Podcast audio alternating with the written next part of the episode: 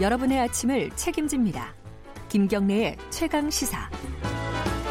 가장 핫한 스포츠 소식을 가장 빠르게 전달해드리는 최강 스포츠 KBS 스포츠 취재부 김기범 기자 나와 있습니다. 안녕하세요. 네, 안녕하세요. 손흥민 선수 네. 어, 대단하던데요? 네, 그 솔직히 저 고백부터 해야겠습니다. 네. 저는 그 손흥민의 토트넘이 4강 갈 줄은 예상 못했습니다. 아 그래요? 그 정도로 상대인 맨체스터 시티가 이번 유럽 챔피언스리그에 출전한 팀들 가운데 우승 후보 음. 1순위에 꼽히는 강력한 팀이었는데요. 야. 그 팀을 무너뜨린 장본인이 바로 손흥민이었습니다. 아 정말 놀라운 일이었고요. 예. 손흥민 선수 멀티골 두골 8강 예. 2차전에서 두 골을 넣으면서 결국 챔피언스리그 4강행을 견인했는데 굉장히 골도 멋있었어요. 한번 확인해 보시고요. 참, 네.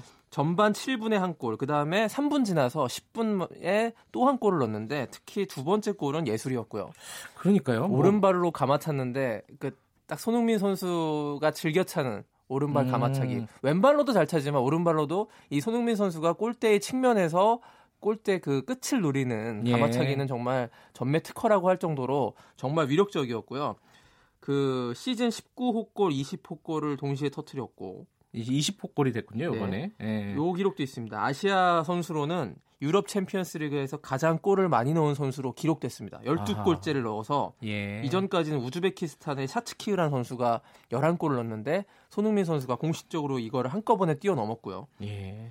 자, 이 경기가 자체가 굉장히 좀 경기가 지금 몇 대 4대 3으로 끝났나요? 4대 3으로 오늘 경기 4대 3으로 맨체스터 시티가 이기긴 했습니다. 예, 근데 왜 토트넘이 올라갔는지 그 1차전에서 토트넘이 1대 0으로 손흥민 선수의 결승골에 힘입어서 이겼잖아요. 예. 그럼 1, 2차전 합계가 4대 4가 되는 겁니다. 예. 근데 원정에서 누가 많이 골을 넣느냐가 아하. 또 원정 다득점 원칙 그거에 네. 의해서 토트넘은 오늘 원정 경기에서 3골이 나는 거고 음. 맨체스터 시티는 원정에 3골도 못 넣는 거예요. 원정 다득점이라는 네. 이 룰이 있군요. 그렇죠. 음. 그래서 원정 팀이 수비만 하지 않게 공격을 유도하는 그 규정인데 아하. 요거에 의해서 토트넘이 극적으로 올라갔습니다. 그것도 후반 28분에 요렌테 선수가 그 4대 2로 뒤지고 있다가 그러니까 손흥민 예. 선수가 두 골 넣어서 2대 1로 역전했다가요.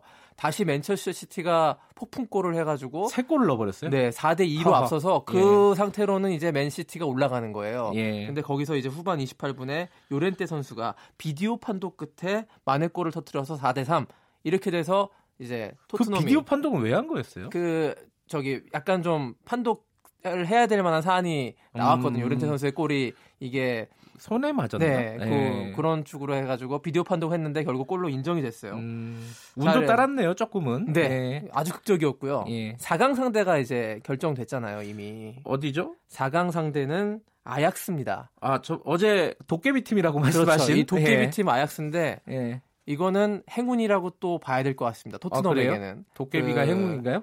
그, 아약스가 올라오지 않고 예. 다른 팀이 올라왔다면 그 강팀이 올라왔다면 굉장히 어려운 경기가 됐을 텐데 아. 4강에 올라온 팀들 아약스, 리버풀, 토트넘, 바르셀로나 중에서 아약스가 객관적인 전력상 가장 약하거든요. 그러네요. 그걸 토트넘이 음. 맞상대하는 거기 때문에 결승까지도 갈 수 있겠다는 아이고. 생각을 하고요. 근데 아쉬운 아이고. 거는 4강 1차전에 손흥민 선수가 경고노적으로 못 뛰는 게 좀 아쉽습니다. 얘기하다 보니까 시간이 다 됐네요. 오늘 말씀 감사합니다. 네. KBS 스포츠 취재부 김기범 기자였고요. 김경래 최강기사 1부는 여기까지 하겠습니다.